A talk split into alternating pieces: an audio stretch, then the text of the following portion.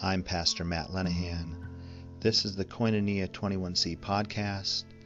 This is our daily meditation for Thursday, March 18th, 2021. I look out my office window today and it is raining. A slow, constant, deliberate rain falling from dark, gray, cloudy, overcast skies. There is no place on the horizon where I can see blue sky or sunshine. It's one of those days that it looks like it's just going to rain endlessly for the rest of the day. And I imagine as I sit in my office today and I look out at the rain, that the rain that is falling from the sky are the tears of a loving God who weeps, who mourns with those who are weeping and mourning and shedding tears from their eyes today. And maybe this God who in love weeps with us weeps with you today. Maybe today is a day when you are shedding or have shed some tears tears of sorrow, tears of loss, mourning, tears from pain or suffering, tears that come from perhaps a year of overwhelming grief, loss, anxiety, struggle. We have personally, nationally, globally, in our families, in our neighborhoods, experienced together a long season of grief and loss, perpetuated by the ongoing uh, fight with the coronavirus pandemic, but also accelerated by the suffering of the earth in the midst of the ecological crisis of climate change, and also accentuated by the suffering perpetrated by racist uh, acts of violence and terror in our country. Most recently, this week, uh, uh an act of violence, gun violence, in Atlanta, Georgia. A man uh, murdered eight people uh, six of whom were women of Asian, Korean descent. And so we add more tears uh, to the collective grief and sorrow that we feel. So today, let us begin our meditation time together, remembering the words of Jesus in the Sermon on the Mount in the Gospel of Matthew when he says, Blessed are those who mourn, for they will be comforted.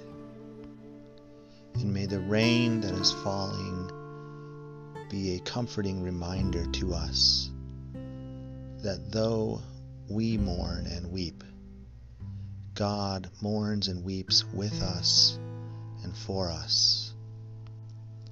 For we are never alone in our sorrow and just like the rain that comes and will finally come to an end, we know that our sorrow and our weeping will someday come to an end and be replaced with joy and laughter again.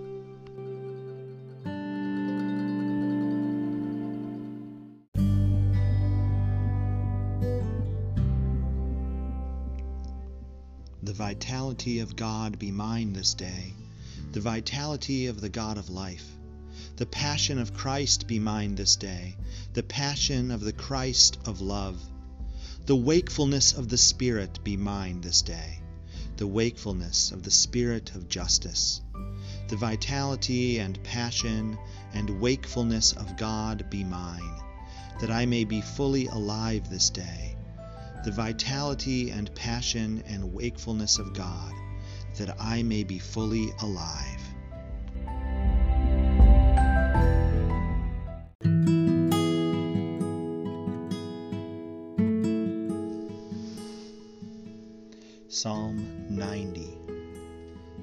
You have been our refuge from one generation to another. Before the mountains were brought forth, or the land and the earth were born, from age to age you are God. You turn us back to the dust and say, Go back, O child of earth. For a thousand years in your sight are like yesterday when it is past, and like a watch in the night. You sweep us away like a dream. We fade away suddenly like the grass. In the morning it is green and flourishes. In the evening it is dried up and withered. For we consume away in your displeasure. We are afraid because of your wrathful indignation. Our iniquities you have set before you, and our secret sins in the light of your countenance. When you are angry, all our days are gone. We bring our years to an end like a sigh. The span of our life is seventy years, perhaps in strength even eighty. Yet the sum of them is but labor and sorrow, for they pass away quickly and we are gone. Who regards the power of your wrath? Who rightly fears your indignation? So teach us to number our days, that we may apply our hearts to wisdom. Return, O Lord. How long will you tarry? Be gracious to your servants. Satisfy us by your loving kindness in the morning. So shall we rejoice and be glad all the days of our life. Make us glad by the measure of the days that you afflicted us, and the years in which we suffered adversity. Show your servants your works, and your splendor to their children. May the graciousness of the Lord our God be upon us. Prosper the work of our hands, prosper our handiwork. Psalm 91 He who dwells in the shelter of the Most High abides under the shadow of the Almighty. He shall say to the Lord, You are my refuge and my stronghold, my God in whom I put my trust. He shall deliver you from the snare of the hunter and from the deadly pestilence. He shall cover you with his pinions, and you shall find refuge under his wings. His faithfulness shall be a shield and buckler. You shall not be afraid of any terror by night, nor of the arrow that flies by day, of the plague that stalks in the darkness, nor of the sickness that lays waste at midday. A thousand shall fall at your side, and ten thousand at your right hand but it shall not come near you. Your eyes have only to behold to see the reward of the wicked, because you have made the Lord your refuge, and the Most High your habitation. There shall no evil happen to you, neither shall any plague come near your dwelling, for he shall give his angels charge over you, to keep you in all your ways. They shall bear you in their hands, lest you dash your foot against a stone. You shall tread upon the lion and adder. You shall trample the young lion and the serpent under your feet. Because he is bound to me in love, therefore will I deliver him. I will protect him, because he knows my name. He shall call upon me, and I will answer him. I am with him in trouble. I will rescue him and bring him to honor. With long life will I satisfy him and show him my salvation. Psalm 92 It is a good thing to give thanks to the Lord and to sing praises to your name, O Most High, to tell of your loving kindness early in the morning and of your faithfulness in the night season, on the psaltery and on the lyre, and to the melody of the harp. For you have made me glad by your acts, O Lord, and I shout for joy because of the works of your hands. Lord, how great are your works! Your thoughts are very deep. The dullard does not know, nor does the fool understand, that though the wicked grow like weeds, and all the workers of iniquity flourish, they flourish only to be destroyed forever. But you, O Lord, are exalted for evermore. For lo, your enemies, O Lord, lo, your enemies shall perish. and all the workers of iniquity shall be scattered. But my horn you have exalted like the horns of wild bulls. I am anointed with fresh oil. My eyes also gloat over my enemies, and my ears rejoice to hear the doom of the wicked who rise up against me. The righteous shall flourish like a palm tree, and shall spread abroad like a cedar of Lebanon. Those who are planted in the house of the Lord shall flourish in the courts of our God.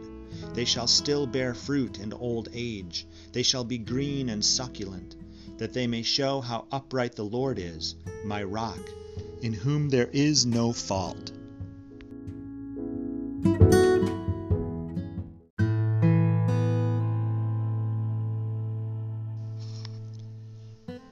Blessing for grief from John O'Donohue's book, To Bless the Space Between Us. When you lose someone you love, your life becomes strange. The ground beneath you gets fragile, your thoughts make your eyes unsure, and some dead echo drags your voice down where words have no confidence.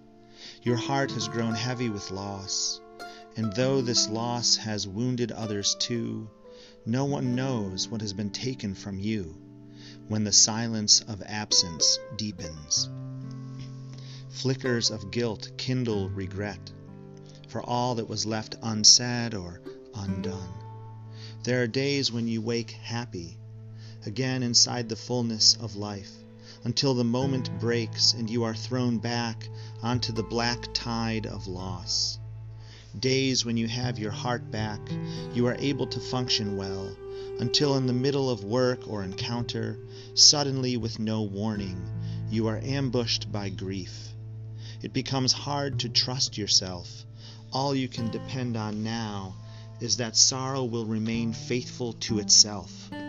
More than you, it's know, it knows its way and will find the right time to pull and pull the rope of grief until that coiled hill of tears has reduced to its last drop.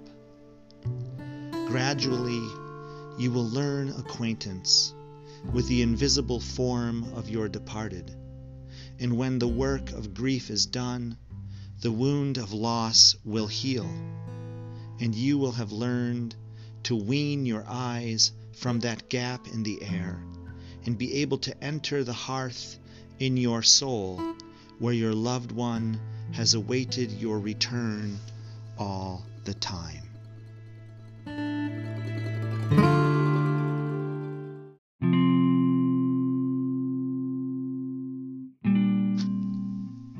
May the God who is acquainted with grief, whose tears fall as the rain upon the ground beneath your feet, whose Son wept for a suffering world, who suffered and died on a cross.